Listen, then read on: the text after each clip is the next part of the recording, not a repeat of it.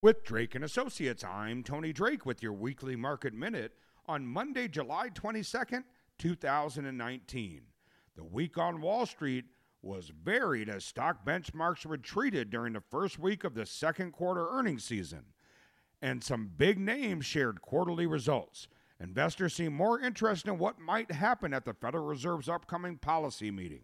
For the week, the S&P 500 declined 1.23%, the Dow Jones Industrial Average lost 0.65%, and the Nasdaq Composite 1.18%. Households did buy more last month, though, as retail sales were up 0.4% in June, according to the Department of Commerce. Consumer purchase accounts for more than two thirds of America's gross domestic product, and data like this may rebuke some of the assertions that the economy is losing steam. Traders still expect the Federal Reserve to make a rate cut at the end of this month, even with low unemployment, solid consumer spending, and stocks near record peaks. Ordinarily, the Fed lowers interest rates to try to stimulate business growth and investment when the economy lags. After 10 years without a recession, its new challenge is to make appropriate moves to ward off such a slowdown. Will Wall Street's expectations be met? That's the question that needs to be answered.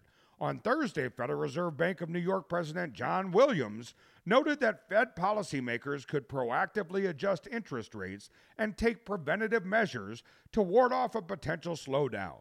A New York Fed spokesperson later said that Williams' comments were academic and did not concern potential policy actions. Still, Fed Vice President Richard Clarida made similar comments last week, expressing the view that Fed officials don't have to wait until things get bad to have a dramatic series of rate cuts. Two other Fed officials, Esther George and Eric Rosengren, have publicly stated that they are not in favor of a cut. What's next? Well, about 25% of S&P 500 companies report earnings this week. In addition, the federal government will present its first snapshot at the economy's second quarter performance. This week, we have some key economic data. On Tuesday, June existing home sales figures appear from the National Association of Realtors.